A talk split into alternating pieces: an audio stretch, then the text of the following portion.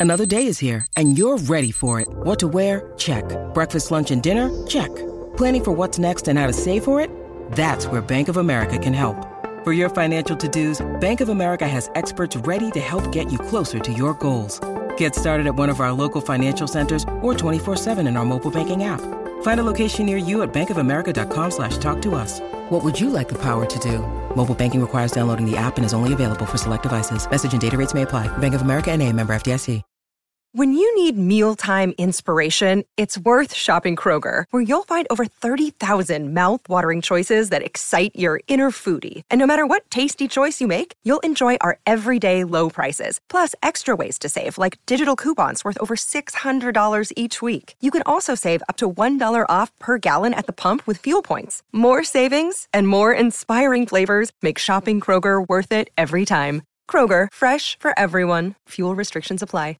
Evan Lazar here, Patriots insider and host of the Patriots Beat podcast here on the CLNS Media Network. As always, our content is powered by our exclusive wagering partners, betonline.ag. Use the promo code CLNS50 for 50% off your welcome deposit. BetOnline, your online sportsbook experts. I'm Evan Lazar, joined as always by Alex Barth, and almost exactly one week from right now, the Jacksonville Jaguars will be on the clock and the NFL draft will officially begin next Thursday, one week away. It feels like at this point, I have not covered a draft, Alex, where there's less of a consensus of what's going to happen really at any point in the draft. And I think in a lot of cases, the lack of star power, the lack of quarterback star power in particular, has – lessen the draft excitement a little bit, right? I don't know if there's really as much buzz about the draft this year as years past outside of our bubble. But I love these types of drafts. This is what for people like us this is what it's all about is you can have an opinion and you it's not necessarily controversial to have an opinion that's a little bit different from everybody else's because there isn't as much controversy with this draft or isn't as much groupthink with this draft. And I, I, don't think that that's just in the media. Uh, I think that's right. around the league and in league offices as well. That there isn't. It's a flavor draft. What, what's your cup of tea? What's your scheme? What are you looking to try to do? Uh, I that that's a big question here going into this draft. It's going to be fun because yeah. there's going to be a lot of different moving parts at the top. I think. And you know what? There's for people who really get into the class, right? Like us, where my spreadsheet's at like 220 players, something like that. Mm, yeah. There's so many weird prospects. And I make, I mean that in the best way. I mean, like Troy Anderson with, with his whole positional right. change background, right? A guy like Tariq Woolen. Um, yeah. There's some real FCS D2 prospects in this class, whether it's Zion McCollum. Jason Poe is not a guy we've talked a lot about, but he's gotten some run. The two tackles, right, are not yeah well, one power five, one non power five guy, one group of five guy, and then one FBS guy. It's like all these really interesting day three running backs that we we haven't to them, but both kinds of backs, right? Um, there's there's so many niche players in this draft. Like most years, everybody has maybe one or two guys where you talk about, well, outside of the top 100, who do you like? And right. because I get asked that question a lot. And I normally have one or two guys that I kind of fall back on. I'll normally have one on each side of the ball. I have a different answer to that question every week now. It is there are so many interesting, fascinating players late in this draft. You talk about the uncertainty at the top. I think late in the draft, it's so how deep can you re- and this is more for us than the teams because they're doing the digging, yeah. obviously, but how deep can you really dig? Because there you like you keep going. I think, wow, I found this guy. I'm not going to top somebody who's more interesting than this one, right? I'm not yeah. going to get more interesting than Johnny Petrishen out of Pitt. And then I find Jared Bernhardt from Maryland, and I've written about these guys, 985thesportshub.com if you want to look into it, right? Nice plug. Like most years, most years, somebody brings up Jared Stern, right? Um, most years, Bailey Zappe is like the niche prospect, right? Or Matt right. is the niche prospect. We did that months ago. Right. We took care of those guys being like the hipster picks months ago. It's a lot of fun in that sense. I also Let's think that a big reason why that's happening is because of the COVID seasons yeah. and the fact that there's a lot of fifth and sixth year seniors. There's a lot of guys that are much older. There's a lot of guys that held off on entering the NFL draft. So this is a very deep draft in terms of just sheer volume or numbers of players yeah. in the draft. So it's going to be really interesting to see the UDFA classes. Like I think this is a year where I would expect the Patriots to have quite a, a lengthy list of UDFA signings. I, I think it's going to be a big year for that ac- across the league. So it's going to be a lot of fun to see how all this shakes out. But let's get into it. We're going to pull up the uh, the old mock draft simulator here. Uh, yep. Tonight we're same settings we're, we've been using. I I turned this yep. down in case we want to trade up again. We can look into it, but Yes. Yeah. For the most part, we're just winging it. We're going to see how the board falls and we're going to make some decisions from there. And like Alex said, we'll kind of go a little bit slower here at the top to see who goes and yeah. see if we do want to make a call to trade up. Kayvon Thibodeaux going number one. Apparently, it's September again. I'm just going to let it go through the top 10. I don't think we're yeah. trading up beyond that. No. Jameson Williams in the top 10. Let's go, as he should be. Yeah. So Jameson Williams and Garrett Wilson, two wide receivers already off the board. So I think that's still here. Stingley is still here. I, I don't think Stingley gets by by Houston again at 13. They pick again at 13. It doesn't. So I think 13 is the highest the Patriots can realistically trade up. These are both cornerback needy teams. So let's see yeah. what happens here. Yeah. And yeah, there he goes at 12. Okay. So if you're not getting them, I mean, the only other position we're trading up for is wide receiver, and there's still a bunch of guys on the board. So I, I think we let it run down a little bit. Yeah, I think that the conversation to me to trade up, I, I think it starts at 17 with the Chargers. But again, yeah, we talked about this, uh, we talked about this last week. The Chargers have very similar needs on their team to what the Patriots have. So I don't know. I, just it's it's tough for me to envision the Chargers trading out of 17 and giving the Patriots Chris Olave or giving the Patriots Jordan Davis or something like that. So when they could very much use a player like that on their own roster. I agree, Jordan Davis. I do they need I mean they got Mike Williams, Keenan Allen. Do they need the receiver? Really? They've they been talking. The there's a lot of buzz about receivers there. I think the main reason being that stupid nerd. Keenan Allen starting to get up there in age a little bit, right? So okay. maybe that's piece of it. I don't know. Yeah, I, so I let's agree. run this down to 17 because these Baltimore is not trading. They have too many needs. Yeah, the Eagles and, and Saints chose those draft positions right. a couple weeks ago, so they. Yep. And uh, we said this last week, but the, the way to trade up here would be the Eagles or Saints package their picks here, like the Saints package 16 to 19 or the Eagles package 15 and 18, they move up, and then the team that traded back there moves one of those picks. Like the way I see it, one of those teams moves up to seven, and then you maybe the Giants trade out and want a future asset. So yeah, unfortunately, maybe that's the PFF look added punters. That was great, and they made it so you can trade players. That's also very good. The next yeah. one is that when you're doing these mocks, the computer trades with itself. I think that's tough. I don't. I'm not a computer programmer. Uh, uh, I'm yeah. guessing that's tricky, but that's the next level. All right, let's hear. All right. Okay, so there goes Mc, oh McDuffie high. You're on a, a little bit of a delay tonight for some reason, so oh, just weird. Okay, be, be wary of that. Um, um, Olave's still here. Okay, I think Olave probably goes with at 17 if we let the Chargers pick. So this works on the trade chart. I don't know if you can you see that? Yeah, I can see it. I don't know. It just it feels to me like the Patriots have too many too many holes. I'm just not 100% sold that Bill Belichick's going to want to trade up for a wide receiver. I, I understand the optics of the league now. Look, I've written about it. We've talked about it at nauseum. The league is changing. The wide receiver value is changing. Matt Groh came out last week and said they got to be aggressive. They have to be proactive about shopping for wide receivers. They can't just sit back and hope that one falls. In my mind, though, I, I, I think their approach to the first round is going to be similar to what it was last year, which was Mac fell in their laps, right? Let's face it. Like, it's not that I'm not saying it was their faults or like they should be, it shouldn't be looked at as a negative that that's what happened. Yeah. But They were sitting there at 15. Mac Jones fell in their laps and they took Mac Jones. If Mac Jones had came off the board in the first 14 picks, then they probably trade out of that pick, honestly, and, look to accumulate assets. I think this is a very similar approach where they'll sit at 21. If somebody they absolutely love is still on the board at 21, they make the pick. Otherwise, they're trading back. I just don't know. I, I can't part with picks in this draft to trade up for it. I just can't. So we could also move back from 54 to add picks, but then that's basically my mock draft I'm publishing on Monday. So for the sake of keeping that, like literally, yeah. that's where I got this trade from. Um, I I think when Matt Groh talked about you know teams around the league need to be aggressive, I, am reading between the lines there. He wants to be aggressive and go get a wide receiver. But for the sake of not spoiling my mock draft, which will be up Monday on 985sportsup.com. Another, another and look, we did this last week with Jordan Davis, and he fell to 21. Yeah. So yeah.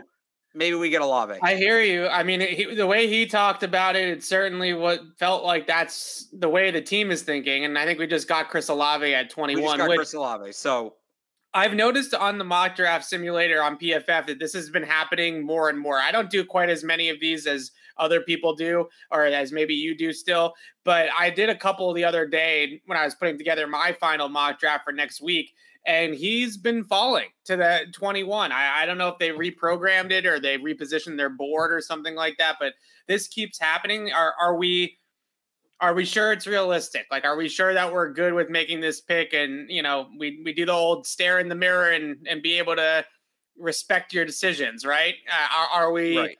sold that this is actually something that that could realistically happen next week?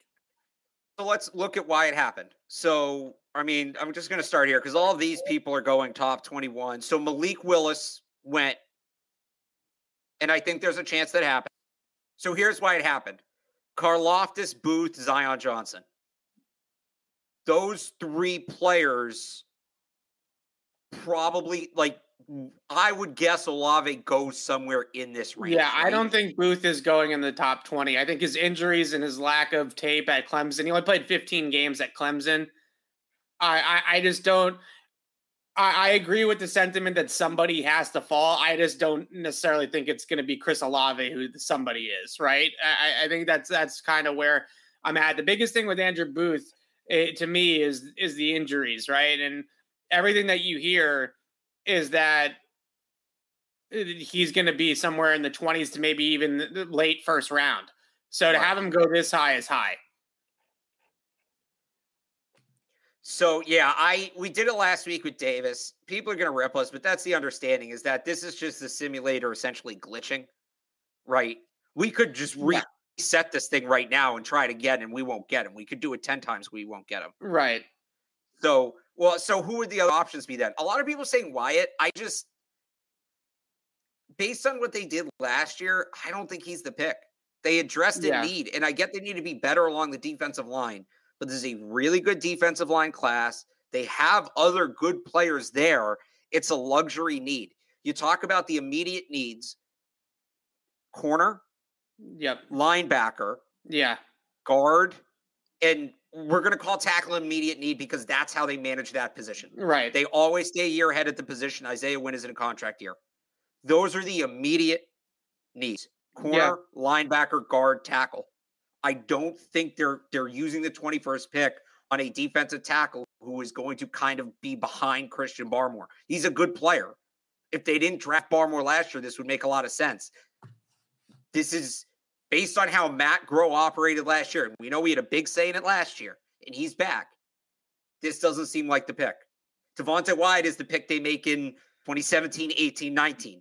Yeah, where they double does, up on these guys and bury rookies. It does also feel like Wyatt, uh, at least recently, there's been some buzz that he might actually fall a little bit in this draft and, and won't be a surefire first round guy. So I just pulled this up because I always th- find this interesting every year. Uh, Arif Hasan on The Athletic, he does a consensus board of his own where he takes like the 50 most prominent uh, NFL draft writers in the community. Yeah and puts this together at the end of the process, not like an evolving board, but one board at the end of the process. He has Chris Olave at 19. So it's only two spots, right? Like it's not okay. It's not like we're talking about people are having, uh, you know, it's not Jameson Williams. Jameson Williams consensus right, right now is 11. So if we somehow magically had Jameson Williams fall in our lap, I think we'd have to question that. We would. Right I now, would make us pass on that. I respect Jameson Williams too much. right now, Chris Olave is at 19. So crazier things have happened for a guy to go from 19 to 21 on a board. Right. I mean, especially if you start to throw in maybe another quarterback. I think Malik Willis went in this one, right? Malik Willis is the only quarterback that went. Right. So maybe another quarterback sneaks into the top 20 or something like that. I, I feel like we you can get by with Olave here. Look, Justin Jefferson a couple years ago, I think, is a really not necessarily playing style comp, but in terms of level of talent, I, I think he went 21 or 22 to Minnesota, right? He went 21 because the Patriots are the 22nd pick, uh, 22. Yeah. The Patriots are the 23rd pick. Right. So it, we're talking about right in the same exact range uh, as, and you as know Justin what? Jefferson here. I'm looking at this too. Last year, so so they have him what? Not uh two two ahead of where we would take him. Yes.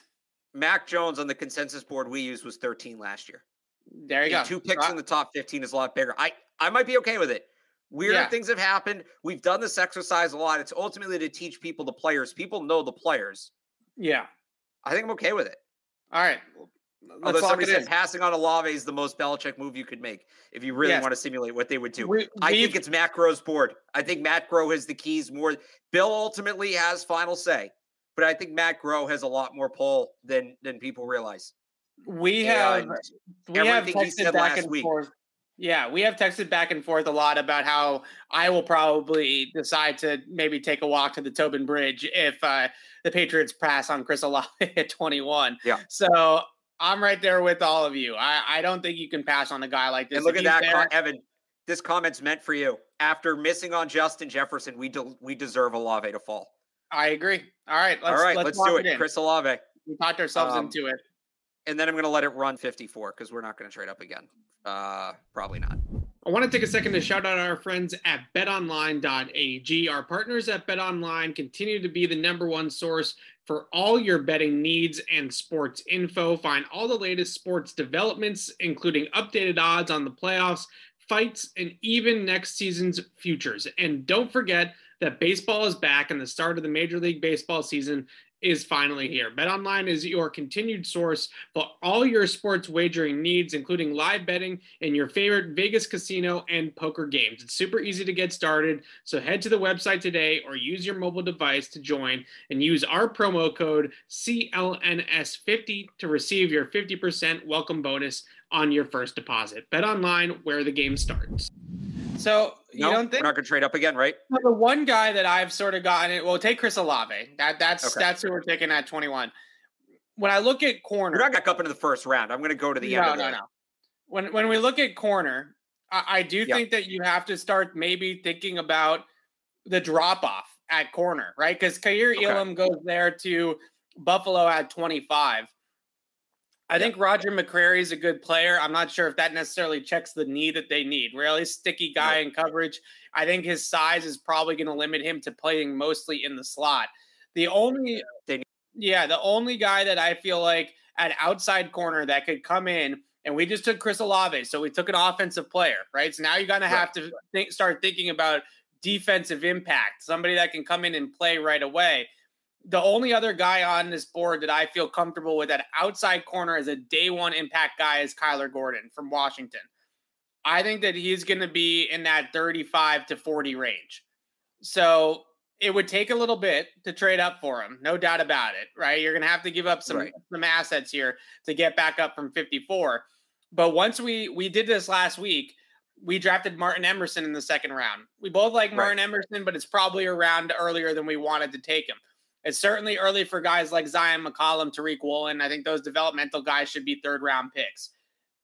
The drop off there at corner is legitimate, where you start to worry uh, about that. And I'd also say we could probably sit at 54 and get a linebacker, right? Uh, that if we right. sit there, then one of Troy Anderson, Quay Walker, uh, Leo Chenal, someone like that will probably be there at 54. So the question is, is do we think that it's more immediate for them to get that linebacker because then we can just stay at 54 and pick. or do we think that it's a, a real, true, immediate need that they have to climb up to get a corner? The corner, but let because I don't think the Jaguars or Lions are moving. They need talent. Right. Bill's not trading with the Jets. So let's let's let's bump through these three real quick because okay. we're realistically not getting the guy here. All right, he's still here. Yes. So this is this is right where I think that we're so I think that trading up to 37 with Houston is really high. And I don't I from Nick Caserio. So we're at 36 today, right now. We're at the Giants at 36. Yeah, I know, but I, I don't think he's trading with the Giants. Um all right. 37 with Houston. Nick Caserio spoke to the media today and said that that didn't really give very many indications that would suggest that they're planning on moving back anytime in the draft. I think that they're looking to add day one impact players with, with their first three picks. So I don't think that the Texans dropping from 37 to 54 is in the realm of possibility in Houston. I think it's too okay. far of a drop for them. All right, so we'll keep moving, and then we got the Jets again. Yep. Interesting. Kenny Pickett. Um, that's an the Jets aren't trading that pick. I the Bears first pick. Yeah, so they're probably they, not trading back from their first pick. Right, so now we're now teams when they're in this spot, they normally don't trade the first one. So we're gonna go one more. Yeah, please take Sam Howell, Seattle. Oh my gosh. Of, uh, the end. I don't know. Kyler Gordon's not really a great fit in the Seattle three. I mean, he's. I'm not he saying they have to take Kyler Gordon. I just wouldn't draft. I don't think Sam yeah, Howell's just, a day two quarterback. No, me neither. I'm just saying that I don't think that, that I don't think that's that's a spot that Kyler Gordon's necessarily going to go. That you're going to. Oh that, no, that's fine. Yeah. I'm just I'm just la- I every Sam Howell, all the talent left UNC, and then Sam Howell was bad, and people yeah. try to act like those two things aren't related, and I find it hilarious. There's nothing. I watched. Uh, I watched their running back that's in the draft. Uh, what Chandler? Ty, Ty Chandler, Chandler, yeah. And they, I, they generally have good running backs. Out of the corner of my eye, I was, you know, obviously looking at Howell a little bit too, and my goodness, is that tape bad? He's right? just I worse mean, Baker. Like, yeah. look at what's going on with Baker right now. He's just worse Baker.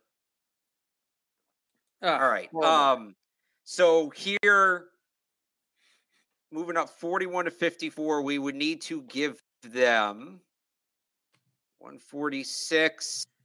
So we need to give them about 40 points worth of picks. So that would be, and probably more because you, you have to overpay to trade up. So, I mean, we'd pretty much have to give them 54 and 85 or 54 in a future second. So could we get, we couldn't give them so I don't mind the idea of the future pick, right? Because they protected all of their comp picks by not going out and signing a bunch of free agents, right? So right. they are going to recoup a lot of these picks. Like the the fourth round, they have two fourth rounders next year already, and then they're going to get another fourth rounder in the comp pick formula. So, or maybe it's a third, right? For JC, I, I'm trying to think if they get. Well, we'll see what happens with the formula, but they're going to get another day three pick at least one. Right. So they're going to recoup some of that asset. So I, I, don't mind if we can. I don't know if 54 127 in the future fourth is enough. No, it would be 54 127 in a. So it would be 54 127 a future third. They don't have that. Right. They don't have the third yet. Right. right. So it would be 54 127 a future second. Okay. We could also, or we could package the two fifths, 54 the two fifths in a second. Okay. I, I, I like the I like the two fifths in the second better. I, I like keeping 127 because I think that that gives you four solid bites at the apple, right? For there is a real chance. So here's what I will say: there is a real chance if you do this trade, you have one top 100 pick next year. Right. I, I don't think they're doing that. So I I don't think it's happened. I don't think they're moving that second. So I, I think, think that we can let the board run and we can see yeah. if Kyler Gordon falls a little bit further and we can get him for less, or we sit at 54 and we take the best linebacker available. I think that's kind of where we're at. We might as well let the board go. Okay, so there goes Kenny Walker, Skylar Moore. Um, so where are we now? We're at Atlanta. Yes, 43. So this Atlanta. is 30 points worth of picks. So now you're looking at like we could probably do 54 127 in the higher fifth, I think. Yep. So that's 126 uh plus 11 is 137. Yes. So we need to give him a little more. If he can get to like Minnesota, we basically need him to get three more picks. All right, let's give it shape. a whirl because I still like the idea of taking linebacker at 54, anyways, if this falls through, right? So it's not the yeah. it's not the end of the world. So more Peach be able to pause this in time too. That's the other tricky thing here. Okay, there we and now it's respecting the speed. Thank you. Like go faster than that. Uh broke it. Whoop. Okay. Jaquan Brisker. So he did make it. This is crazy. This is a big fall for Kyler Gordon. This is probably well, like now we got to play our game again. Now we is it realistic? I think it is, but I think he's a top 50 pick, but uh, back end of the top 50, I guess it's not terribly unrealistic, right? I mean, I think this is a little bit crazy, but not so the totally one thing we're doing here, we're leaving a massive gap. We're going almost 100 picks without taking right. a player. We are. But the problem, so the question that I have I, I, that I also kind of wrestle with when I do these mock drafts myself is, uh, do they are, do they need to prioritize volume? Right. I, I guess you know because next year they do have a lot of free agents. They're losing almost half their roster. Not right. You know, no, they do need to prioritize volume. Yeah, I I do think that volume is important to a degree, but I, I don't know if it's more important than impact. Right. I I, I think they see them as one and the same.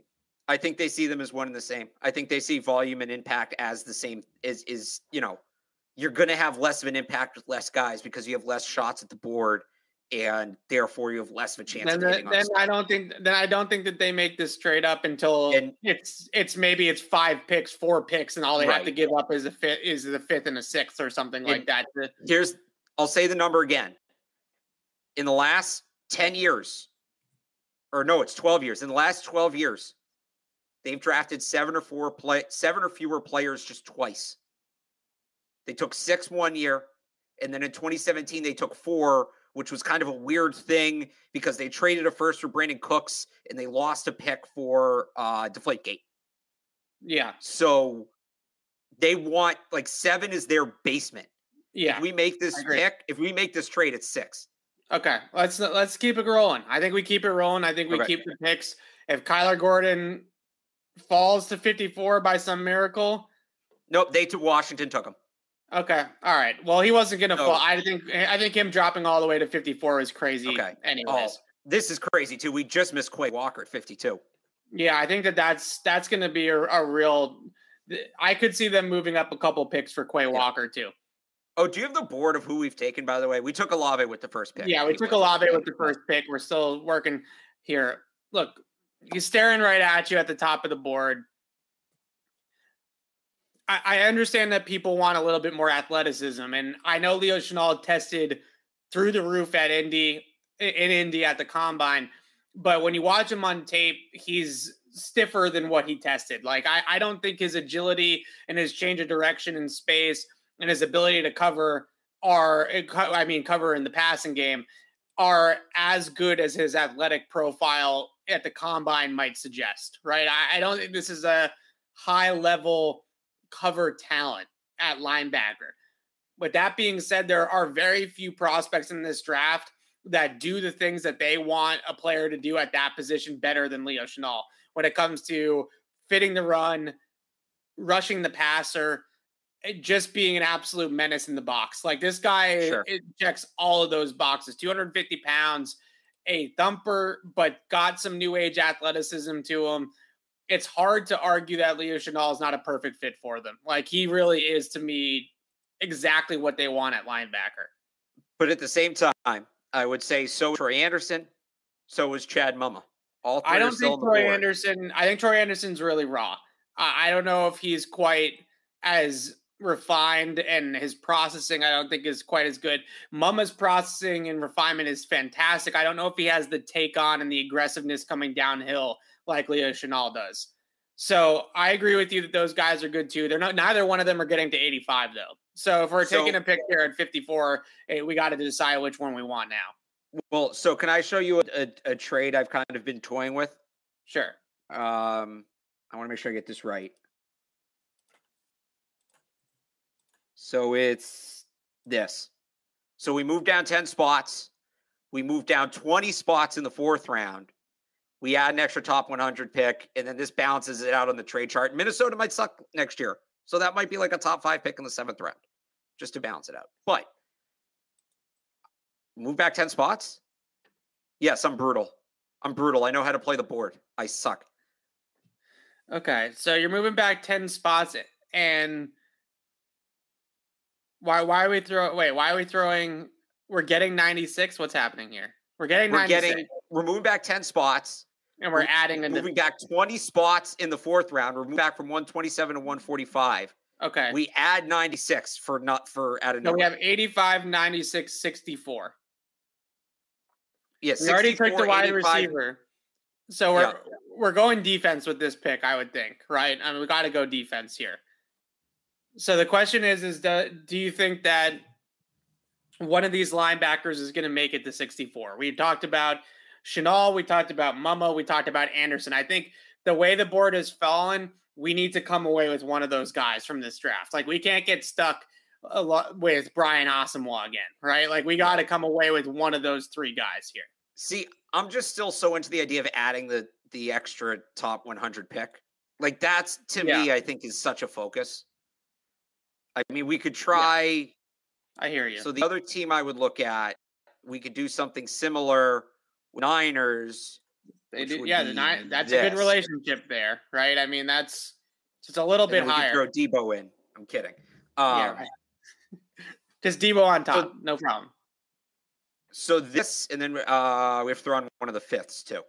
No, we don't. No, we don't. That was a different one. Uh, yeah, we do. So then there's this where we don't add any picks, but we move up into the hundred. I don't mind it. I, I, I do think that the way the board is breaking right now, we should get away with it. Like we should get probably one of Troy Anderson or Chad Muma. We're probably going to lose Leo Chenal in this trade. Okay. So right. see, I, I I think with any of the three, you're happy. I agree. I think that you can find happiness with any of the three. Put it to that way. And I think the other way that I would also it, it, to make the argument for you, the other way that I would also say is, although it was only a two-year contract for Ja'Whaun Bentley, technically speaking, they have a Mike linebacker on the roster, right? And Leo Chenal is not. He's not a will in their system. Right. He's not playing weak side. He's playing Mike. So Mike or or Sam, you know, depending on the package. Yeah.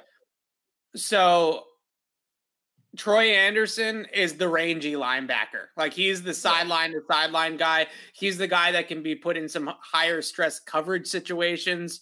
So there is that as well, where it's almost like they ha- they they ha- they don't have Hightower, but they have Bentley in that role. So they're kind of looking more for like a Jamie Collins, not necessarily right. another redundant Hightower.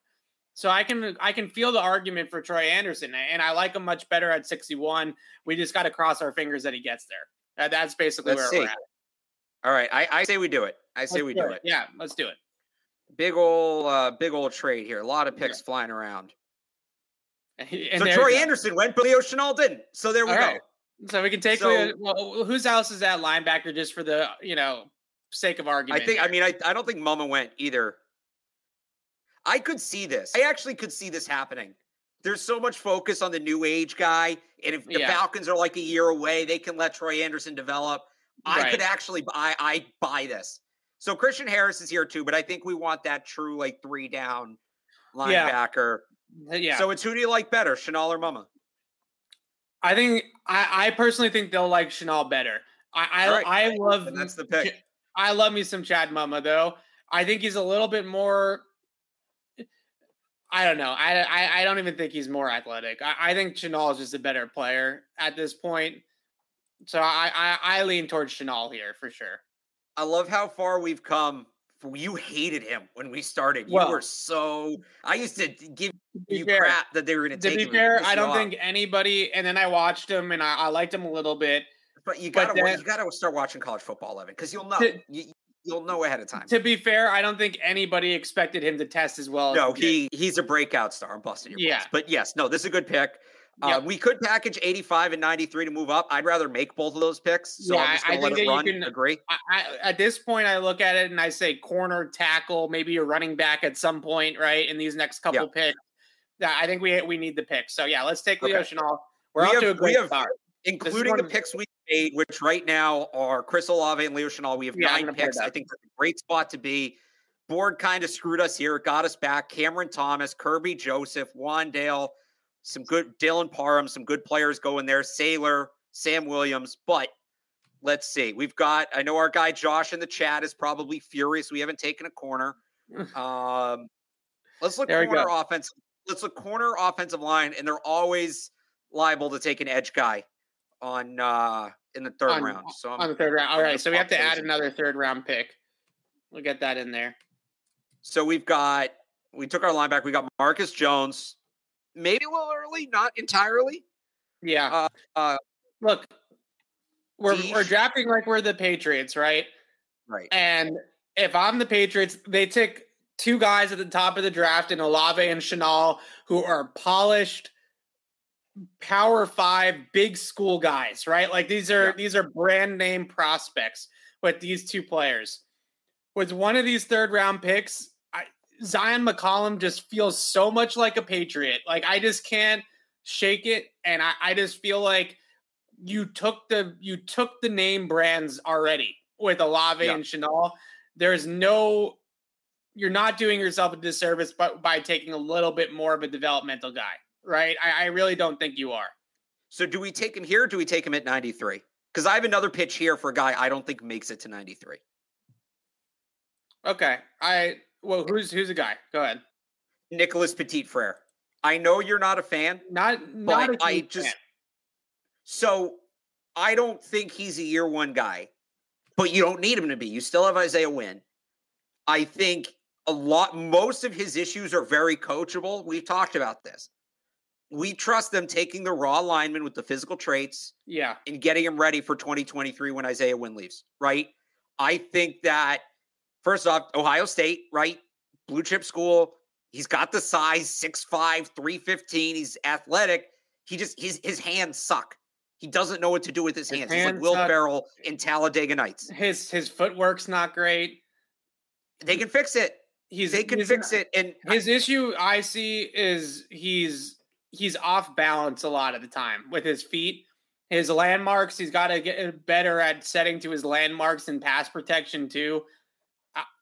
To me, you know what I think is a decent comp for him, honestly, is Yodny Cajuste, which they drafted well, Yodny. Cajuste. So they, the reason why Yodny Cajuste hasn't had a chance is because he's uh, injured all the time, right? So if Nic- Nicholas Petit Frere has the same skill set and he's a healthier version of Yodny Cajuste, and he's a developmental tackle on in the third round, that's worth sinking your teeth into.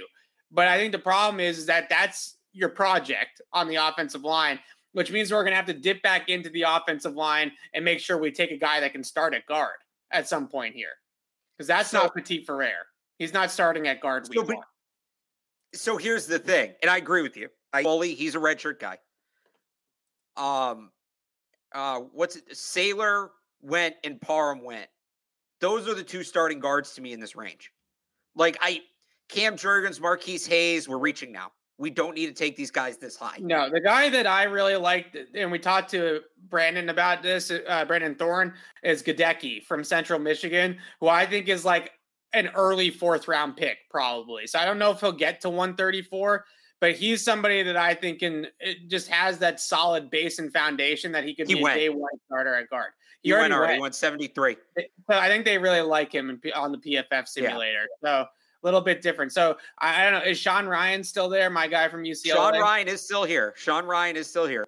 polished player. I think he's a day one starter at guard. Probably not an NFL tackle. Probably doesn't have the feet or the range to play tackle in the league. Uh, if you're looking for the developmental tackle, it's not Sean Rhyan. He's he's a day one starting plug and play guard uh, for the Patriots, though. So I I I do wonder if they if they go more that direction with this pick than the developmental tackle. But See, I could go either way.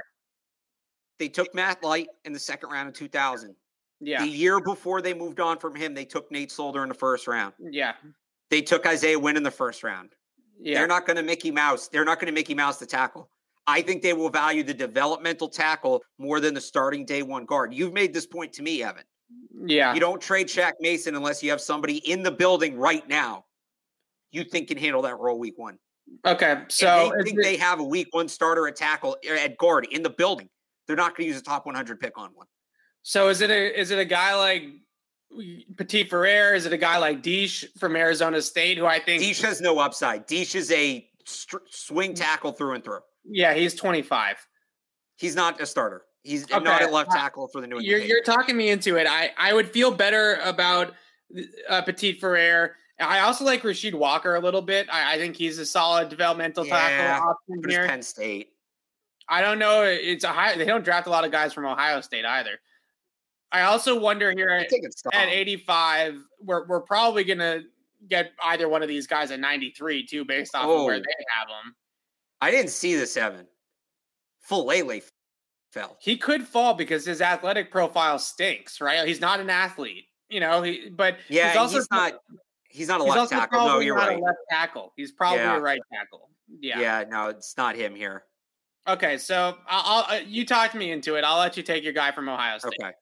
You know what? If you want, you you were excited about McCollum. You want to take McCollum here? We'll see if he falls. If not, we'll reassess. Sure. I I, I sure just can't. I, if they don't take a corner in the top 50, like if they don't take a, a Booth or a McDuffie or a Gordon or someone like that in the top 50, how can they not come away with Zyon McCollum from this draft? Right? That's I mean, true. he's literally well, their guy. Jalyn Armour Davis, I it's think, is a prospect one. too. I really like, yes. but he's definitely the other one that I think that they would talk about here, uh, or maybe not necessarily here, here, but as that corner that they take in this draft. Yeah, uh, they're going to have to get a real hard sell job about how good uh, Armour Davis is in the building from Nick Saban to make that pick, right? Because that's, that's the book on him right now, at least externally. So we'll see. Yeah. I wouldn't hate doubling up at corner either. Maybe we get a shot at him later. We do need to fit Alabama in at some point. Eh, uh, but we'll take Zyon McCollum here. Don't, don't, you agree that the the Zyon McCollum round or two reach is just that? They, no, it it makes sense. Yeah. And then Josh McDaniels and Dave Ziegler got us. Uh, Petit for our next pick. Although Martin Emerson goes here, like that could have been McCollum. Yeah. So I still think I, I don't think they leave the top 100 without Isaiah Wynn's replacement. I don't I know who you. it is from this group. I hear you. If if we want to say they break the trend and go Rasheed Walker, like, do you believe he has the side of a franchise left tackle? franchise left tackle is lofty in the third round in any mock draft, but I, I do think that he can be a starting tackle. I left tackle his, specifically, left tackle. Yeah, I, love his power. I love his grip strength. I think he's got a really strong upper body. I think he can move people in the run game day one. I think he's got that kind of functional strength about him. The the footwork and the athleticism and the pass protection, it's a work in progress. I mean, I love Sean Rhyan too here. I, I really do. I don't as know a tackle though. As a tackle. No, as a guard. I don't know if top okay, 100 so is a guard need. Like I don't know if they need to take a guard top in the top 100, but now there are next picks 134, 158. Like we're talking about getting a little bit low here in terms of when we're going to take a guy that could have the upside to be a guard, right? Starting guard in, in their system. So Joe Thuney was a third round pick. Shaq Mason was a fourth round pick. Right. So this is about where right, they start to have this conversation. I think that again, I think the tackle conversation is more pressing. I hear you. All right. All right. Well, yeah, Fortner's still like there are still. I think Rasheed Walker could break the mold uh, in terms of Penn State. Okay. Where I know we we we have our, always been on that angle, right? That they don't love Penn State yeah. guys. I mean, we're just hammering the Big Ten right now. Yeah, why? It's a good conference. So no, it is the second uh, second best conference in college football played. We got we got to hit the SEC later in this draft, though. I, I think, think Rasheed Walker's got starter potential. I, I, I mean, all right. All these guys at this point need some work, right? You know, yeah. the one other thing I'd say about Rasheed Walker is that he made 32 starts, so he he has a lot of experience. Okay. So that's that's a big thing too that I think that they would like at that spot, right? This is not a you know, Bernard Raimann started 18 games at, at a low level yep. school in central Michigan, you know? So this is a guy that's got some experience to him. Yep. I just want to make sure nobody else obvious fell. I, I don't really think so. Yeah. No. A couple months ago, David Bell was first round pick. Remember that? Good times. Big Ten. No, uh, Rasheed Walker's the guy. I think they're going tackle here. All right, let's try. Let's take Rasheed Walker. All right, so while this zips through, you want to uh, just pull up the board, refresh the top 100 there. Yes. So We just completed the top 100. We got it. We got Chris Olave in the first round, fell in our laps, had to do it. Leo Chenal, really, really good uh, fit for the Patriots at linebacker, plugs the gaps, uh, can rush the passer from multiple alignments, can place him in space, much better athletic tester than we expected. Uh, I think that he just checks so many boxes there. Zyon McCollum, I, I really think Zyon McCollum is going to be a stud in the NFL eventually if he's on the right coaching staff with the right coaches. I think the Patriots, the way that they develop corners, I know they haven't had the best of luck at the top of the draft developing corners, but uh, I think that he's going to be a really good player for them. To me, I, I, think Zyon McCollum is is Kyle Dugger 2.0, just a corner instead of a safety. I, I think it's exactly the same thing. Great athlete, great tape down at that level. Uh, Rasheed Walker from Penn State, grip strength, strong, burly guy. Uh, I think he's got good length. I think he's got good upper body strength. I, I, don't know. Maybe maybe there is some upside there with his footwork and stuff like that. Refine it a little bit. I think you could get a. You're going to get a really serviceable right tackle. I, I, think maybe you can have a left tackle there too as well. So I, I think what we got here, two picks at the top with Olave and Chenal that I think make a day one impact immediately. I think Zyon. Right, no, I think this is a good draft so far. Yeah, I think Zyon McCollum and Rasheed Walker are a little bit more long term, right? Developmental type of stuff. But that's fine. That's fine. They need develop well, corner. They need whatever. But right tackle, tackle. You have you have a year with that guy. I think that's fine. Yep. Um. So I wouldn't hate back to the board here. I don't yeah. hate doubling up at corner. I don't. I, Josh Jobe is still either. here. Josh Jobe is still here. I think be an interesting pick. So Kobe, Kobe Bryant's Bryant. still here is a good pick too. Yeah. Um, there's some interior linemen we'll get to a little bit later. Nobody really right now. I do love starting day three with the running back. They've done that. We've got so I actually we haven't talked. I don't think at all about him. Tyler Allgeier from BYU. Really interesting when you're looking at the Patriots. I, you're nodding. Have you watched him? A, a little bit. I, I've done a, a initial stages on the report. So he's first off, he doesn't fumble, which is that's that's yeah. where you look at okay, Patriots. Um, and I know we've talked a lot about pass catching backs, but with Damien Harris, and he's not that at all. He's a power back. No. But with Damien yeah. Harris on a contract year, 5'11, 224, ran a 4-6 flat. Um, again, he's one of these guys, he doesn't lose yards. He doesn't gain yards, but he doesn't lose yards. Um, he's hard to tackle and he holds on to the football. That's their guy. Now, so is Hassan Haskins, who we can get much later. Yes. But I just it's a little bit of a fall for for Allgeier. They also, if we're doing it, they don't really draft BYU guys. Um if we, we still haven't taken like a defensive lineman or an edge, which is That's probably true. something we should address. yeah, they would definitely do this at some point. So I mean if we want Matthew Butler Neil Farrell are like the the nose tackles, right? Or the interior D linemen. Yeah, I like um, Neil Farrell. Me too. I think he's. Um, I think he can play for them. I, don't think he's going to be a difference maker, but I think he'll play. You know, I think he'll be a solid well, guy. Well, they just need a, a to eat blocks. And look, yeah, we can get one later. We can wait. We can get uh, Benio. We yeah. can get Marquand, Noah Elliss. So I, I, um, I really like uh, Christopher Allen from Alabama. I know a lot of people are talking about Armour Davis. Christopher Allen had a similar injury riddled career at Alabama. No, right? he he's another level. Um, Armour Davis wasn't hurt; he just didn't play. Alabama had a ton of good corners. Right. So like, Christopher get on the field. Christopher Davis did like he was hurt pretty much for four straight years. Yeah, but he's he's got like he's got Patriots edge setter written all over him if they can keep him on the field. Right. I mean, he's a strong, well built, thick framed edge rusher. Like he's he's a power. Too, yeah. I would just it's too early. He's no, like too early. I'm just saying when we're talking about edge rushers, okay. like I think I think a guy like Christopher Allen in the fifth round makes a lot of sense for for the way that they want those guys to play. Um I also don't like I, it might be a little early for him here too with the 40 time, but Kyren Williams from Notre Dame is really interesting. And that's another school that they don't draft from either. So we got to keep doing this where they don't draft from this school.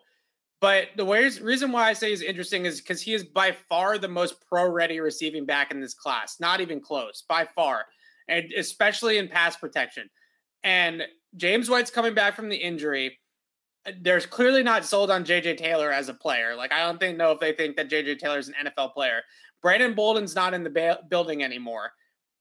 There is a very real possibility that they will not have a receiving back to play if they don't take one, right? I mean, there's a real possibility. And if they need to also think about the fact that they might have to have the receiving back play as a rookie, then Kyren Williams is the only one of this group that I think has a chance to play as a rookie in the Patriot system. And that's lofty as it is. You know, Shane Vereen didn't play as a rookie, right. Woodhead didn't play as a rookie, White didn't play as a rookie. But if they absolutely need to put a rookie out there on third down, the only guy in this draft that has the resume to do that is Williams. So, I, I mean, I wouldn't go that far. I, you know, maybe outside of the top 100, you don't think that James Cook could do that? Yeah, I guess so. Yeah, I, I, I guess you're right. Out, outside of the top 100, sure. So, by the way, I would add this too for the Notre Dame thing. I'm looking at this right now, and thank you who pointed this out in the chat. So they haven't taken a Notre Dame player since 2007. Yeah, but prior to that, they actually took one, two, three, four, five. They took six under Belichick. He might just hate Brian Kelly. Now, I wouldn't blame him. Brian Kelly's gone. I mean, he's still a Brian Kelly player, I guess, so it doesn't really work. But like, they might dip back in Notre Dame again, and they might just bail on LSU. Brian Kelly's like not a good coach. Yeah. Who's how Notre Dame players rarely hit. You know, I, I know there's a couple in the league right now. Um, uh, Claypool is one of them, but yeah. So the question that like I have, their busts. So the question I have here is, do we double up at a position like corner? Yeah, I, I think that that's definitely uh, not a terrible idea to hedge our bets there with Zyon McCollum, or do we take the running back now? Because we could wait to 158 and probably get a solid running back. I would also put like doubling up on offensive line, right? Getting a guard here right. not a terrible idea either. So I think there's a guard we can get a little later. I um I I think I think Josh Jobe. I think Josh Jobe, he fell at this point. Yeah. And he was a first round pick at one point. He just had a down year. Right. Like that's the remember last year they took a bunch of guys who were better two years ago than the year before? Like yes. that's Josh Jobe to me. Yeah, he he definitely has the physicality and the press man ability, and he comes from a system that's basically a carbon copy of the way the Patriots run their coverage. So yeah. if Zyon McCollum, if they have to wait on Zyon McCollum for a year until he's ready to play at, at this level, Josh Jobe could probably play as a rookie in the right. way that they run their scheme. So and we also did.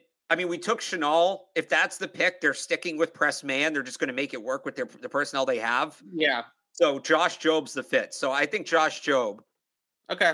I, and then I, I, think we do Josh Jobe, and then I think we go uh, with an interior offensive lineman and a running back with those fifth round picks. So I think we do. Well, we only have one fifth round pick left because we traded one. All right. Well, we have what 20, 221 now. Okay. So we have 158 and we then have, down to 200. Okay. I got you. I will say I'm going to kind of pause this at the end of the fourth round so we took Josh Jobe, right? I just want to write it. We took Josh Jobe, yeah. Like, I don't know if he gets there. Like, I wouldn't hate moving up a little bit. Like, we could do. Um, we could actually get our seventh back. So, like, this work. I think this works. Hang on, let me see. Um, one forty four, one fifty eight. I'll tell you why I'm doing this in a second because I don't think he's going to get all the way down to where where we would need to go. Fifteen points. We would be giving up 22. So that's a seven point gap. And then we're trading what, 200? Sure. Yeah. Okay. So this works. I don't know if Kyren Williams is still here if he went. That's honestly not who I'm moving up for. I want Tyler Badie. I love Tyler Badie. I really do. I think Tyler I think we, I was actually trying to move up to the last round, but I think Tyler Badie take Tyler Badie. dude. I think that guy's going to be a monster. He's really well built, like for his size. Like he's only five eight, but he's a thick five eight, right? Kind of like a Dion Lewis five eight. You know, he's got yeah. thick lower half. I think he can take on contact and be just fine. Really electric with the football in his hands. Quick, you know, little jump cuts, lateral quickness, in and out of the break.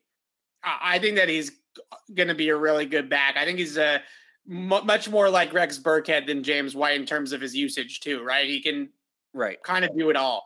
Last year at uh, in college, uh, I think he it was 1900 yards and 18 touchdowns. Yeah. For yeah. him, I mean that is production wild. monster. Yeah, plays some wide receiver too.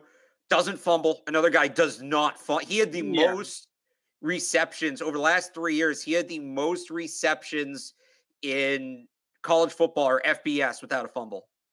Any, Yeah, we both love running back. So yeah. the only other thing I'd say is people bring this up in the chat. We said we would do this when we felt we had a good draft.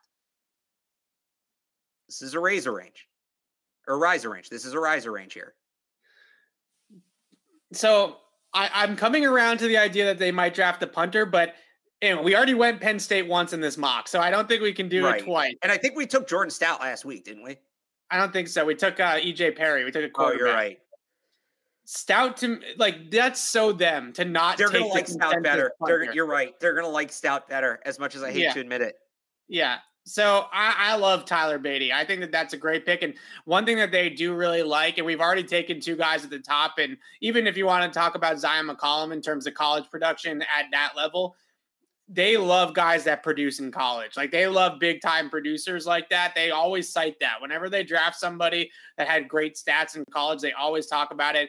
That 1,900 yards and 18 touchdowns from Tyler Badie last year is a monster number. Like that's that's a productive back. I, I love Tyler Badie. I, I'm all for tra- trading up to try to get grab Tyler Badie here. All right. So we're gonna I wanted the last pick in the fourth round because they hate picking in the fifth round. So just pretend I stopped it in time. But um, fine. So this is and a- we're gonna get we're gonna get our how do they have that? That's not Gilmore. How do they have that seventh round pick? Oh, I because they got that from the Patriots sent that to Miami for Isaiah Ford, and then Carolina traded some guard to Miami, and that's how they got it. So So let's make this trade. yeah, People in the chat are bringing up an interesting point, Alex. We could trade try to trade N'Keal Harry for a pick. we could. So let's get to like 221 because we're not getting a top 200 pick for him. No. So let's get to 210 and see what the board looks like. But I, I was thinking that. Um, but we agree, Tyler Badie here. It's a little high, but Yeah. I think he's the kind of guy they would take high. And Yeah, SEC I- and all of that. So I don't think Tyler Badie's just a passing downs back either. Like I think he He's can do it like- all. he's kind of slot receiver. He's he's a, he's a bit. fun player. So all right, now we do have a little bit of a gap here. We have about a 50 pick gap here, but they they don't like the fifth round. They Yeah, they they like define the with this gap. Ah, They've had gaps like this before. Once they, when they make this many picks early, right. you know they they've had gaps like this before. Oh. So here's our draft so far: Olave, Chenal, McCollum, Rasheed Walker from Penn State, the tackle, uh, Josh Yep. Jobe, and Tyler Badie from Missouri. I, I think we got some dudes in this draft. I like this one. I mean, we got lucky with with Chenal and Olave falling in our laps at the top, Right. but hey, we we'll take the luck. You know, the simulator messed with us early, It's so look, it's getting us back in the later rounds. Look at look at what happened here. Ty Chandler, Hassan Haskins, two picks before, and honestly, Smoke Monday would have made sense here too. yeah, Would have been a pick. So, okay, so hang your guard. I do. This is a guy I'm a little late on, but I like him. Josh Ezeudu, Okay. North Carolina. I don't know if you've watched him. I watched Um, North Carolina's run game today. So which guard? That's a very good question. Yeah. I don't remember off the top of my head. You're asking the guy who can't tell his left is right apart. But basically, here here's the best way to sum it up. And I, I thought Lance Zierlein did a good job of this. He just needs to be coached up. He's got the size, he's got the athleticism, he's got the Right. mentality. His technique's just kind of a mess. That's their guy, especially here. You know who else is in the sixth round? Michael Onwenu. Yeah. I don't know that he's week one starter, he could be a year one starter. You get to November, you need to make that switch. Right. So the, the thing about it is with you know, I, I I can't remember him specifically, but obviously I watched the run game as a whole watching I'm Ty going to tell you which side he played in a Yeah, second. I'll so- give you his, his size too. So the biggest thing that I that stands out to me every single year, and look, North Carolina's had some, some really really good backs come through there, right? Like Michael Carter and and some of the other backs that they had. Ty Chandler's the one this year. He's a really solid back. So some of it could be the fact that they've had really really good running backs as well. but they always block it up well. Like they have a really good yeah. run scheme. Uh, there's a lot of blocks in there that you are NFL style blocks. Like you see guys pulling, you see guys uh, comboing, you see guys double team, you see guys scoop block in the zone game. They do a bunch of different things that NFL teams do. It always seems like the first couple of yards are easy for the backs. Uh, I really like what North Carolina has put on tape in the run game for what two, three, four years going now, and they keep on getting their running backs drafted. Uh, may, maybe the offensive lineman deserves some love. So uh, I'm looking this up right now. He was their left guard. Yeah, that left guard played some He's, good games. He did. He's been their left guard, 6'4, 324. Or sorry, three played at 324 last year. Is down to 308 at the combine. So he's probably going to play about 315, 320 in the league right? Right. And I just saw something else I wanted to tell you. And I do, oh, the uh, NFL comp is Alex Redmond, who they like. They, he's on. I I believe he's still on their practice squad. No, he's free agent. But did, did they let him go? Okay. Oh, did well, they bring him back? They might have brought him back. They like Alex Redmond. Is the yeah point. yeah he's been on their pra- he was on their practice squad for a long time. That's all I know. So their other guard is draftable too. So I, I, was right that they blocked it up well, right? I mean, they, those guys blocked it up well. So, all right, I, you've convinced me. I'm, I'm, I'm on. I'm game. Let's do it. That's all right, let's do it. Um, so then, I mean, I'm feeling pretty good right now. Oh, raise a win. There we go. Two sixteen. That's too low. Oh um, my god. Let's just look at the positions. So no, okay. I thought maybe Bailey Zappe fell. We could double up at receiver. So Josh Johnson, this is probably too low. This is probably we got to play the simulators game. Oh, you know who would be perfect here? He's not in here. Is um Samori Toure from Nebraska? Yes, I know Nebraska. who you're talking about. He's not in the PFF simulator, but okay. this would be a great so, spot to take him. Can you pull up Edge? Like the, the, my guy Christopher Allen probably went right. So no, he didn't. And this this is the spot to take Christopher I think Christopher Allen's uh, a great pick. Like, is especially if Saban says to Bill, like, kid works hard, he's just always hurt, right? Like, where we like the right. kid, he's just always hurt. Uh, he's one of those guys that I've just heard so much about that if they had had him too, like it would have just been ridiculous, right? They already had good edge rushers without him. Uh, if they had him too, you know, him, Will Anderson, all those guys, it would just would have been stupid. So I, I like the idea of Christopher Allen. If they can keep him on the field by some miracle, uh, he's got the edge setting qualities that they want at that spot. He is a heavy edge defender. And, and that's so, exactly what they want. And we could, I think at 242, we could still get one of our nose tackles too. So we could just get some beef here at the end of this draft. So that's what I was going to say. Like, do you want, do you want Allen and Wade on the nose tackle or do you want like this? Noah Elliss might not make it to 242. Yeah. We want him. Between I mean, Noah Elliss, Marquan McCall, and uh, I'm assuming that yeah, like Hinton's still here. Like yeah, one of DJ, these nose well, tackles. Hinton's not really a nose tackle. DJ Davidson would be the next guy. Yeah, so one of those nose tackles got to make it, right? Okay, so you want? I'm I'm fine with Christopher Allen here. That that feels yeah, about right. yeah, let's get Christopher Allen here. All right, with the I think we made the pick of the second, fourth, and sixth round. We got all the picks the Rams traded away. Just ended up all right, so Noah Elliss still here. I th- this hang on, I got to look at this. I'm curious what the consensus board says. We we might have to respect the board on this one. Yeah, Noah Elliss here. Um DJ Davidson is the guy that's like the fringe UDFA. Yeah. Let's see. Let's see where this one has him. As he both down at owns. Really good video. Um Oh no, some people all right. I I uh not a lot of people I'm going in the seventh. Have we? T- I think we've taken them before. You know what? Here's the other we thing too. They're like just to, to kind of honor the the the the exercise. They're kind of into Arizona State right now. I don't know if you picked are. up on that. They met with three guys the last couple years.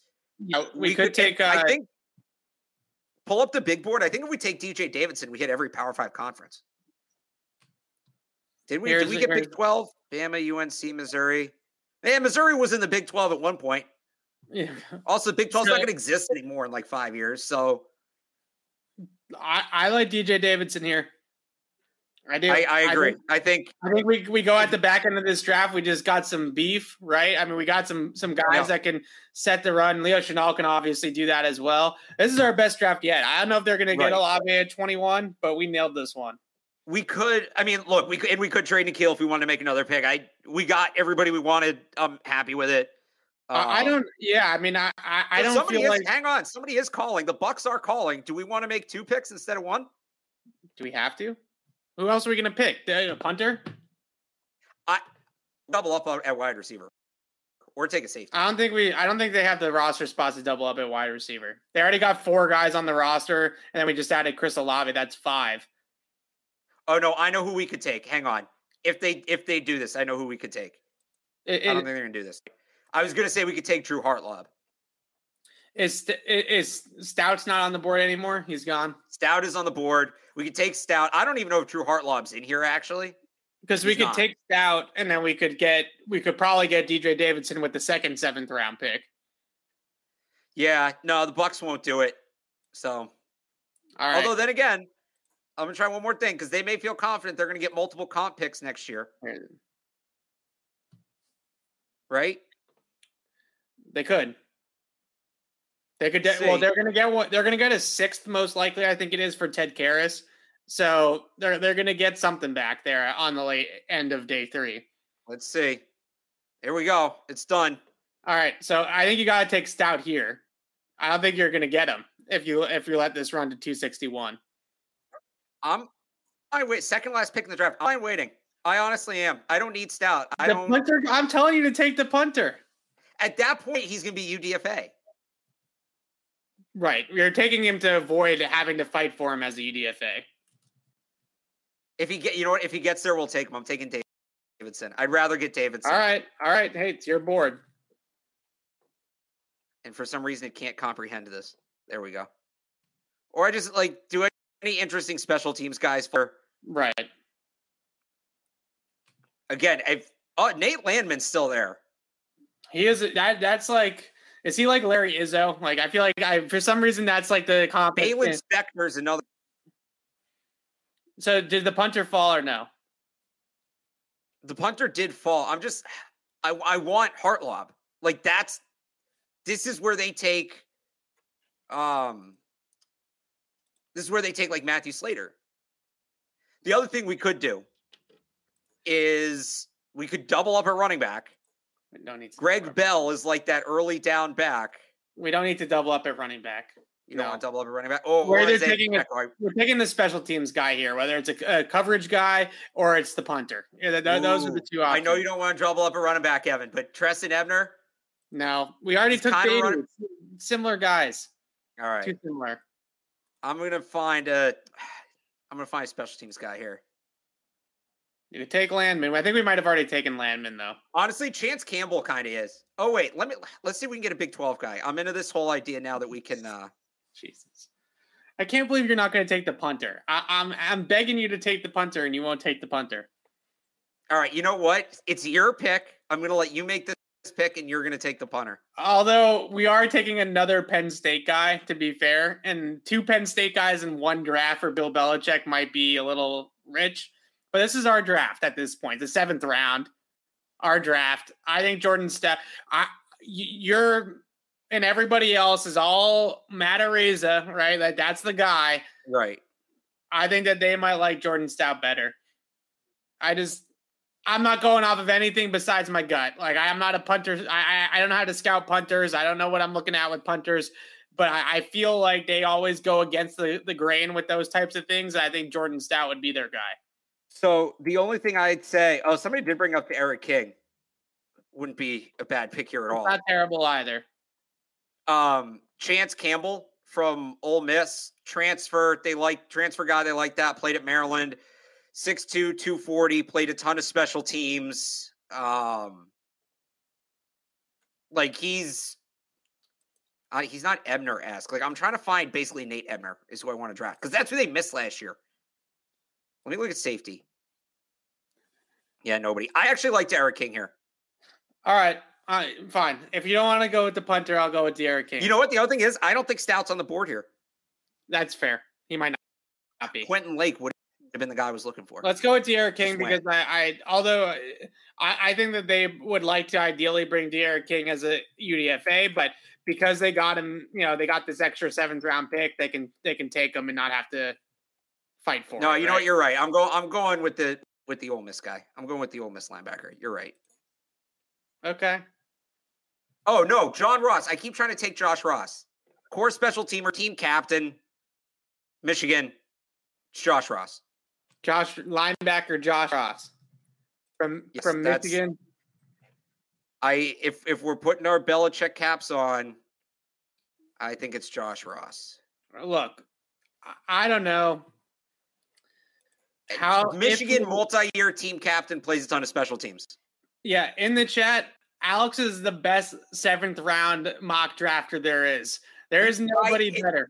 I make It's a recency bias. If I don't feel good about the last pick, it's going to bug me, and you can't fix it. You can screw up a pick and make. Can you just just take Josh Ross and, and let's get this this thing wrapped up? All right. Okay, So who is wait? Who's Mr. Relevant? Uh, it's gonna take forever to load. Just start talking. okay, so I'm gonna pull up our board and Alex, so you can uh you can get the nice fancy PFF one filled out here. Yeah. But taking a look at our board, look, I I'm biased. We made the draft. It's our mock draft show. I get it. But if you're unhappy with this draft as a Patriots fan, then you're just not going to be satisfied with any of the mock drafts that we do. I think it's fair. Chris Olave in the first round is an absolutely slam dunk pick for the Patriots. On top of the fact that he is that number one wide receiver, I think his fit in the style of offense that they run, his ability to get open at the top of the route, run a complete route tree, a really, really, really technically savvy route runner already. Probably the best body control of anybody in this draft. I just think that him, from a stylistic perspective, fits so much of what they hit on at that position. Like when they're when they have guys that play well at that position, it looks like Chris Olave. I, I I'm writing about him tomorrow. Out of all, so Alex, you remember how much I love Justin Jefferson, right? Like that was Right. my guy in 2019. The only other guy that's gotten me this giddy about a wide receiver uh, is Justin Jefferson. I, I I think Chris Olave is that good of a fit for the Patriots that to me it's like Justin Jefferson will be my all-time favorite. I think Chris Olave is number two by I thought it was. Sky Moore. Also, you can pull that up. It's all set. I do like Sky Moore too. I I, I don't. Uh, oh, I think you stopped sharing your screen. You got to Yeah, screwed up. Hang on. So Leo Chenal with the second pick here, uh, not the like rangy coverage linebacker necessarily, but just such a Patriots prototype at You that should have it now, spot. by the way. Okay, yep, I got it. Yeah. Uh, such a Patriots prototype at linebacker. Uh, PFF, by the way, this is the best grade we've ever gotten from PFF by far. Yeah, why is that? What well, did- we did. I mean, Olave and Chenal falling to us at 21 and 61 are Yeah. huge deals. So, yeah. Also, Ezeudu is like the one guard it actually likes. so Chenal, downhill enforcer against the run, aggressive, instinctual, great blitzer. Uh, the one thing that they did a lot with him at Wisconsin that I think will translate is blitzing him over the center and the guard from on the line of scrimmage, like in a mug front look. The Patriots love to do that out of their diamond fronts as well. So I think Leo Chenal, his blitzing acumen, his on off the line acumen, uh, his downhill play against the run. And then you also, I know everybody's screaming for speed, speed, speed. Uh, this is a guy that tested extremely well at the combine. So in my mind, the perfect marriage, Alex, between their old school thumper and the new age linebacker. You're getting a little bit of both here. So you're not completely sacrificing what they've had in the past, but you also are getting a little bit more athletic than Ja'Whaun Bentley, Landon Roberts, those types of players, right? You're evolving a little Right. bit here. Yeah, yeah. I, I mean, it's a lot. I think when I look at players of both linebacker and corner, it's how do you marry their concepts, the Patriots' traditional concepts, with some of the newer things other teams are doing and the new ways you need to defend it. And I think Chenal's probably close to the middle uh, of that. He's probably a little more old school than a guy like Troy Anderson or Quay Walker, but he's close enough that I think he can get by. Yeah. So next here, Zyon McCollum. I, I've I keep on comparing him to Kyle Dugger because that's I think it's such a good comparison, but he plays corner, outside corner instead of safety. the best combine workout that we have ever seen a cornerback have ever in terms of all around athleticism. I ran a six four eight second three cone drill. We know the Patriots like the three cone, uh, four three in the 40 yard dash at six foot one, 200 pounds. I mean, they just don't make guys like that. Like he's like a superhero playing corner. 13 career interceptions at Sam Houston State, dominated there, Senior Bowl invitation. Uh, he's Kyle Dugger. It just plays corner instead of safety. And we didn't take him in the second round. So we got him a little bit later than I, I could easily see the Patriots taking him in the second round. Like I, I think that right. they could easily reach on him. So I think getting him in the third round is a nice compromise. Like most people probably have him in the fourth. For the Patriots, I think he's a little bit higher. Yeah, no, and he's he's a guy they'll reach on. Like you got to remember to throw out the projections when it comes to Patriots. If they like a guy, they'll take him. Um, yeah, you know there are a couple guys we did that with later on, Tyler Badie, Christopher Allen, but yeah, yep. no, he's uh he's gonna be a fit. He's gonna come in. He's gonna play. Rasheed Walker, tackle from Penn State, go a little bit against the grain here, taking a Penn State guy, but I think that his upper body strength, his grip strength, his power, ability to move guys off the line of scrimmage, I, I think that a lot of his traits fit what the Patriots will look for in tackles. I, don't know if he quite has the ideal range for what we were looking for in terms of pass protection, but I think he's got at least a right tackle skill set for them, if not a left tackle skill set. And we had to get a tackle in here, right? We had to get somebody right. that could had some developmental upside to play tackle in the long term, start a tackle. I think at the worst, uh, you get a guy that's a really good third tackle. At the best, you get a left tackle. In the middle is right tackle. So I, I think that that's yep. checks a box, and, and that's okay. Yeah, I mean, it's you're you're not necessarily counting on him. Unlike those top three guys who are probably going to play and probably going to have to play. Yeah, you're not counting on Walker necessarily in 2022, which is fine. The idea is when Isaiah Wynn leaves next year, you have a guy you can slide into left tackle, can start week one, and you don't have to go. Uh, you know, essentially with the year to develop him, you're using a top 100 pick on that position this year instead of a top 50 pick on him next year. Right. Okay. So Josh Jobe, uh, we both really like Josh Jobe. Physical press man outside corner from Alabama. I think what I like so much about this double dip is that I think Jobe, despite some of his shortcomings, right, and, and he, he does have some speed limitations. He's not fast. Uh, he does have, struggle a little bit down the field on vertical routes when he's not jamming guys at the line of scrimmage. But despite those deficiencies, if they have to hold off right. on playing Zyon for a little bit, then I think Josh Jobe is somebody that can play right away. So the one thing I'd ask you, how much of Josh Jobe did you watch from 2020? A little bit because yeah, his 2020 tape is definitely better uh, so, than his 2021 well, for sure. Specifically, you mentioned the speed. He played through a foot injury most of last year. That's true, and yes. I think that impacted it. So here's here's why Josh Jobe falls. Here's why he's not because at this time last year we thought he was first round pick. Here's why Josh Jobe falls. There's two reasons. Um, he, he played on a foot injury last year, and as a result, he was inconsistent. He took a step back. I think that scared some teams off. He's also very scheme specific. He's a press man corner. That's it. He's not going to yeah. do anything else. So there are certain teams that just won't take him. I don't think either of the well, the scheme thing is not a concern for the Patriots. He's a scheme fit for them. And the injury thing and the inconsistency in 2021, first off, they they get a good read from Saban on him, which I think they would get. I know Saban likes him. And on top of that, and I, I mentioned this kind of when we took him, um, Rhamondre Stevenson had a better 2020 than 2021. Ronnie yeah. Perkins had a better 2020 than 2021. Cameron McGrone missed time in 2021, right? Like they, if they're as long as their production's there, and as long as it's not a constant three or four year backslide, they're okay with it. So I think they will value Josh Jobe higher than other NFL teams will. I could see you talk about you could see them taking Zyon in the second. I could see them taking Josh Job in the third. I really right. could.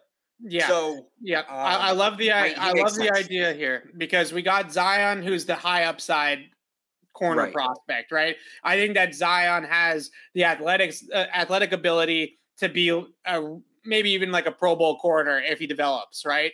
So right. that's the upside pick. But Jobe is like the steady guy that they can just put out there, right? And that, I think that that's worth something, uh, worth a lot, especially when it's Jalen Mills and Malcolm Butler and Terrence Mitchell that you're staring at right now, right? So, right, the fact that they can throw another guy in there, Josh Jobe, that they can play as a rookie, I think that that goes a long way. All right, so then we traded yeah. back up uh, because we traded down and we traded back up uh, to grab Tyler Badie uh, from Missouri. By the way, by the way, for the record, Patriots average 3.8 trades per draft. So we actually are under on the trades here. And everybody thinks I trade too much, but that means you think Bill Belichick. And maybe you do think Bill trades too much, but Bill this is what they do. Tyler Badie, we both love him. Alex, uh, I'll let you take this one. Yeah, uh, really productive player, 1,900 all purpose yards last year. He's a running back, but he can line up on the outside, uh, you know, play some, or not on the outside, but he can play some slot receiver, good with the ball in his hands, does not fumble, very technically clean player. He's not tiny, he's not huge. I actually don't remember exactly what his size is, but He's yeah, he's bigger than he's, um. He's five foot eight, one ninety five, two hundred, like something like maybe he's like one ninety seven no, or short, like but that. he's got the base to pass block. He's not JJ Taylor, right? That's kind of my point. Yeah. So I just if he strikes me as a guy who can play James White's role. He comes from a program they took a guy from last year, which means they don't hate it. SEC yeah. player. We, we had oh no, we had taken an SEC player. We took Joe, but um, yeah, I I think it might be a little late, but that's why we moved up to get him, and he might be the guy he I could see him being a guy they move up to get. The the little things he does are the things that they care about a lot, like the little things he does well. So yeah, really explosive are, are player. Like he's got some yeah. speed, he's got some explosion, uh, he's got some ability to run both between the tackles and uh, as a receiver, move around the formation as a receiver, elusive after the catch. I think he's a really good all around back. I know a lot of people think that James Cook is probably the best do it all back in this draft. I think Tyler Badie is like day three version, right? Like a little bit, yeah. you know, later on in the draft. They don't want to go James Cook in the top 100. I think he's a really solid choice there. Yeah. Um, you want me to do a Zudu too? I know you really that's haven't your, watched a ton of them. That's your guy, yes. Yeah, bigger, bigger left guard. Uh, I don't think he necessarily has week one potential. I think he has year one potential. Played a lot, was a multi-year starter at UNC, was a team captain at UNC just needs to round his game out. They this is what they do. They take these guards in the sixth round, Michael and yeah. Wenu. They clean them up technically, right? They they take guys that have the body, have the athleticism. They clean them up technically, and they become starting caliber players. So uh, there's a couple guys in that draft that I think have that potential. Ezeudu is one of them. Made sense. That might be a little bit of a fall for him, but you never know with these interior linemen late in the draft. So yeah, Yep. All right. Uh, I I mean I I remember in 2020 I didn't think Mike Onwenu would be there in the sixth round, and look what happened. So we like know, so I, everybody was in Heron. Herron, and not that Justin Her- Herron yeah. A bad player, but that was the guy everybody thought, oh Justin Herron, they might have something here. Oh, I love Onwenu to begin with. Yeah, I, I really loved Onwenu, but I, I will admit that uh, uh, Brandon Thorn, who we had on a few weeks ago, was the first one to introduce me to Onwenu uh, before the draft, and he was the he was the one that was really the the you know the ringleader of that one. Um, yeah. Christopher Allen from Alabama, really injury riddled career at Alabama. Otherwise, if he's healthy, stays on the field, who knows? I mean, he could be a top 100 pick, you know, that kind of talent, right? So, yeah, physical, well made, NFL ready frame, uh, very, very good edge setter can play uh, the run and rush the passer. He's got a complete skill set if he can stay healthy. The reason why you're getting him all the way down here is because he's always hurt. So the Patriots take chances on these types of guys all the time. They take chances on these types of guys. And I think Christopher Allen could be another one of those. You get the thumbs up from Nick Saban. He stays on the field. You get lucky, stays on the field. I think that he's got some real strong side edge potential for the Patriots. I think he could start at that position if he's healthy. Yeah, I mean it's it's a risk. He, you don't know if he's going to barely play right. in college, but in the sixth round, this is these are the kind of guys you're taking, and I don't think yes. it's the worst thing in the world. DJ Davidson, uh, Arizona State, got to get an Arizona State Sun yep. Devil in there. That's the thing now. 6'3", 327, uh, to quote Felger and Maz, a fat kid. He's going to come in, play on first and second down, eat blocks, help him stop the run. He's not going to do much beyond that. Doesn't not going to give you a ton of pass rusher. He's not going to you know move around and play end or anything. But they need they need a guy to sit in the middle and eat blocks. And DJ Davidson's going to do that. So you know this is Marquan McCall, Noah Elliss, uh, Otito uh, Ogbonnia from uh, uh, U, uh, UCLA. Yeah, who was the other one that we talked about from LSU? Um, Neil. There's a bunch of these guys throughout the draft. Yeah, Neil Farrell. One. Neil Farrell. Davidson was the guy in the spot. So there you go. Yeah. Block eating nose tackle. Really, really good draft for two gapping uh, interior linemen slash nose tackles, Great whatever draft. you want to. Yeah. Uh, shades, nose tackles. Uh, this is a really good draft for that. There's not. those guys are kind of like, you know, they're a little like dinosaurs. They're a little like the thumping linebackers, right? You don't see them come out of as this is particular draft happens to just be awesome in that spot. Yeah. So I think the Patriots have to come away. I they don't have to. I expect the Patriots to come away with one of those guys, whether it's Elliss or McCall or someone like that, right? I mean, there's too many of them not to. I personally want Marquan, but I take any of them. Yeah. Okay. And then uh, your special teamer there at the end.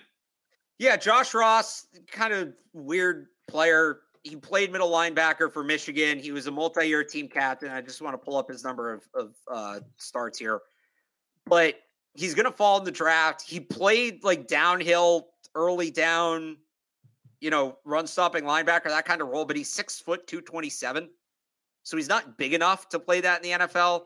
He is. He did run a four seven nine forty. So basically, the idea is he knows how to get to the football. He's a good tackler. He's not big enough to play linebacker. What do you do with those guys? Special teams. They cover kicks. It's going to be a really good locker room presence. You know, leader, all of that.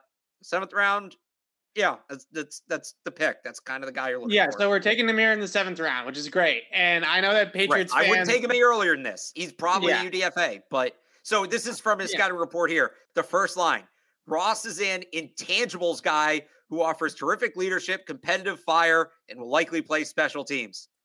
That's I that's the whole thing. That's it. I understand a lot of Patriots fans roll their eyes at the special teams thing. I get it. Roll, but, keep rolling your eyes when they get four punts blocked again next year. Like that. At, at the same time, I, the, at the same time, they weren't good on special teams, like you just said last year. Secondly, to that, Brandon Bolden's no longer here. Yeah. I think uh, you know Nate Ebner's. I think that was a loss. Like I think that ended up. They yeah. ended up feeling that. Brandon they King. have Brandon King no longer here. They have to soon replenish some of these guys. You know, they got to get some of these guys, and new guys in the building. We don't know how much longer Slater is going to play exactly. So they got to get some more of these kick game guys in that they're going to prioritize that. I'm not saying yep. they have to, but they are going to prioritize that at some point. It's not going to be early, but at some point they're going to care about that. Yeah. No, well, so the other thing too, like you look at a guy like Josh Jobe, a lot of these Alabama guys play special teams because the roster is just so loaded. It's the only way they can get on the yeah. field as freshmen, right? So Josh Jobe's probably going to play special teams as a rookie. So you have you have you have two guys there. You have Jobe, who's probably more of a gunner. And, and I'm sure John, Zyon McCollum could play special teams. John, Zyon McCollum's going to play special teams. He's on the yeah. outside too. And J- John Ross is going to be an interior special teams guy, kind of the Nate Ebner, Brandon King role. And and if Chris Allen's healthy, he's probably in that role too. So yeah. they did get some of those guys.